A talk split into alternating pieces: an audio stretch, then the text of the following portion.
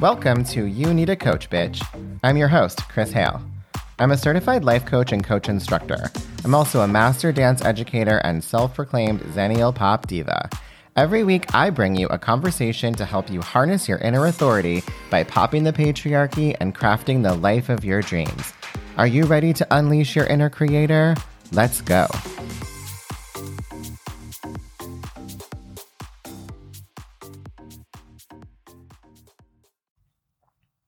Hey bitches, what's up? How we doing? What's the 411? What are the cool jams? oh, if you don't know what that movie reference is, I I why are you here? Again, I asked us about the Britney, Christina, Justin. If you don't know them by on a first name basis, how did you get here? How did you find me? If you don't know, it's a Mean Girls reference. I'm a cool mom. Anyway, it's fucking August. It's the end. It's almost the end of August. We've got one week left. And I don't know how you're feeling about it. I'm feeling pretty good about it, you know? I enjoy the shift in seasons, in work seasons, in life seasons. Um, I my brain enjoys it, right? It's like, oh, we've got something new to focus on. And it can also be a distraction, right? Because I can allow myself to be caught up in stuff that does isn't necessarily important. Um, like thinking about like like corporate business structures, like quarters, like we're coming up on quarter four. What are your goals for quarter four? Like, none of that bullshit is useful for me. And yet, sometimes when those questions come up online, right, when I see other people talking about it, I can allow myself to get a little bit distracted by that kind of a thing and believe that I need to somehow engage with that when, like, I really don't. I really get to decide when and how I like how I view time, the way I want to use time, and I don't know that that is the best setup for my brain. So think a little bit about that as we kind of start going into the end of this year, into the fourth quarter, if you will. Like, does that framework work for you? Or is there some other way that you want to think about um, how you structure your goals, how you structure your results, how you structure your time.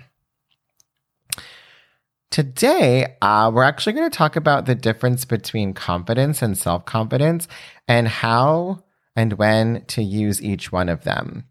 And this is probably one of the biggest things that I work on with my clients is how to be more self confidence because it really impacts every part of their lives as creatives. And especially as creative entrepreneurs, business owners. So, the first thing I, I, really want everyone to know, and this might come as a surprise to you, but self confidence is not a luxury. And it's not something that some people just have or don't have, right? It's not this like innate talent.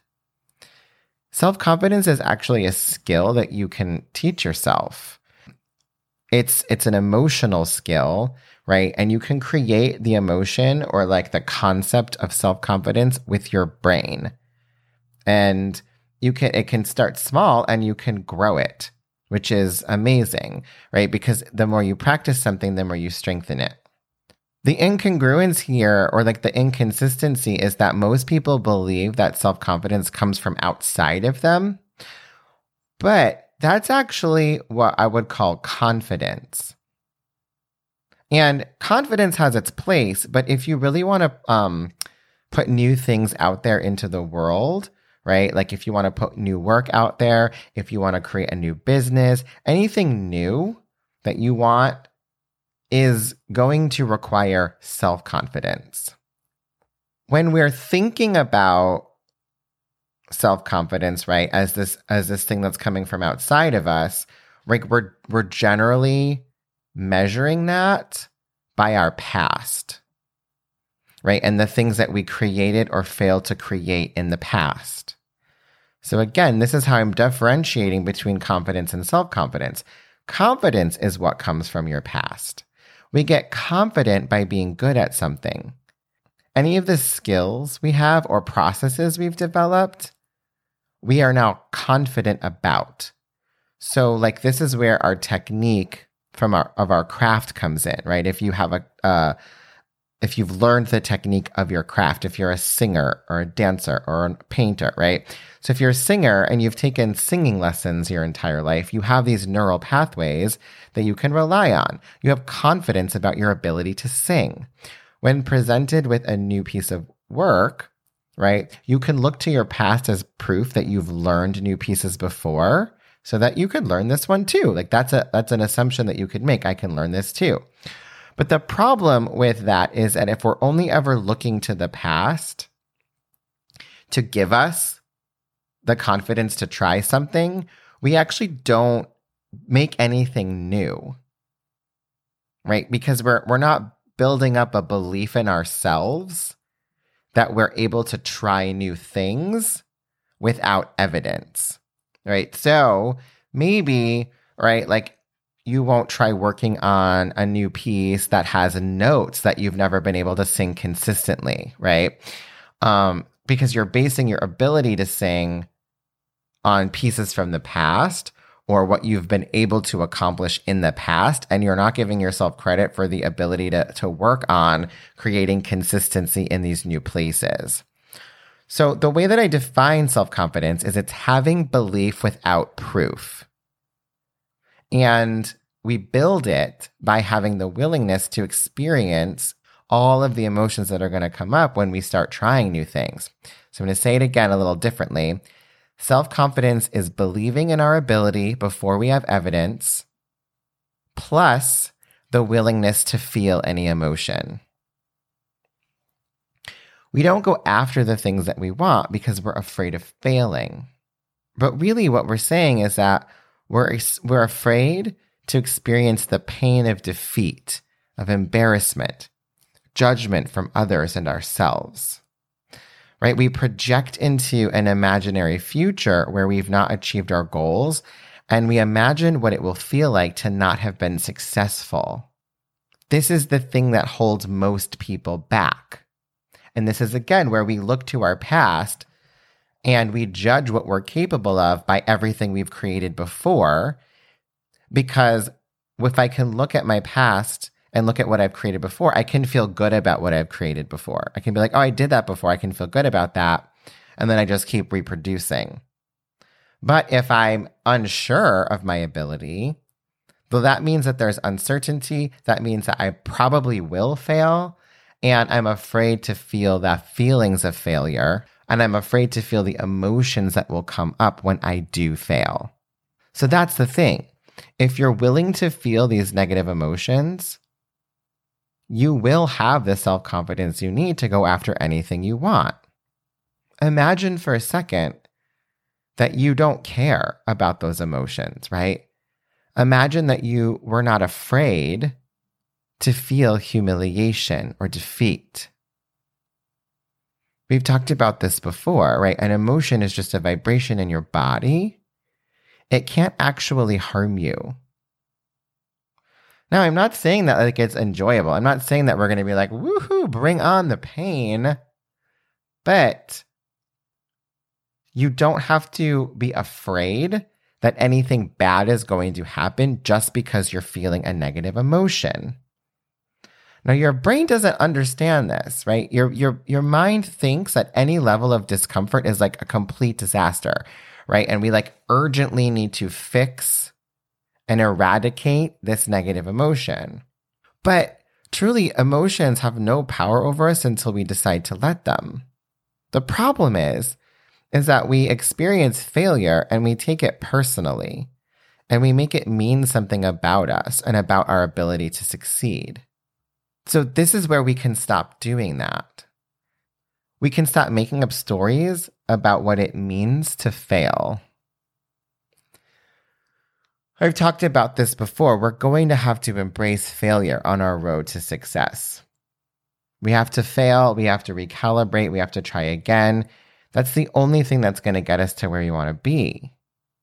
And so, if you can be willing to feel anything, then self confidence becomes the catalyst for you to take on anything in your life. Like knowing that you're going to have the ability to experience every part of it, all of the good, all of the bad. If you're not resisting any emotion, you'll be willing to try whatever it takes to create your result. So, this is very practical and very simple, but not always easy to do. How we get to the place where we're self confident. It's going to take some time to like achieve this, right? To learn this new skill. So the first thing you're going to do is you're going to pick something that you want to achieve, but that you've been sort of too afraid to go after. Now, like go to the place where you you didn't make it happen, where it failed. Really consider that. What comes up for you? The fear of not getting what we want is often worse than the actual experience of failure. But we're too afraid to even consider it. So if you sit with it for a moment and you're able to let that feeling come up and and just be with it and notice that it doesn't have to have any impact on you, that's the first step. So like an example um, that I like to use is like going to get blood drawn. So like I have to, I used to have like all of this fear around like the doctor and getting blood drawn and like needles and I would just like work myself up to the point of like being too afraid to even make the appointment to go to the doctor. Like I created more drama and pain for myself beforehand than there actually ever was once I was there. Right? And this is what we do with our goals. We build them up in our heads and this stops us from taking action. So whether it is like starting your business or trying a new kind of expression of your art or like finding a partner, right? These are all examples of things we might want to do.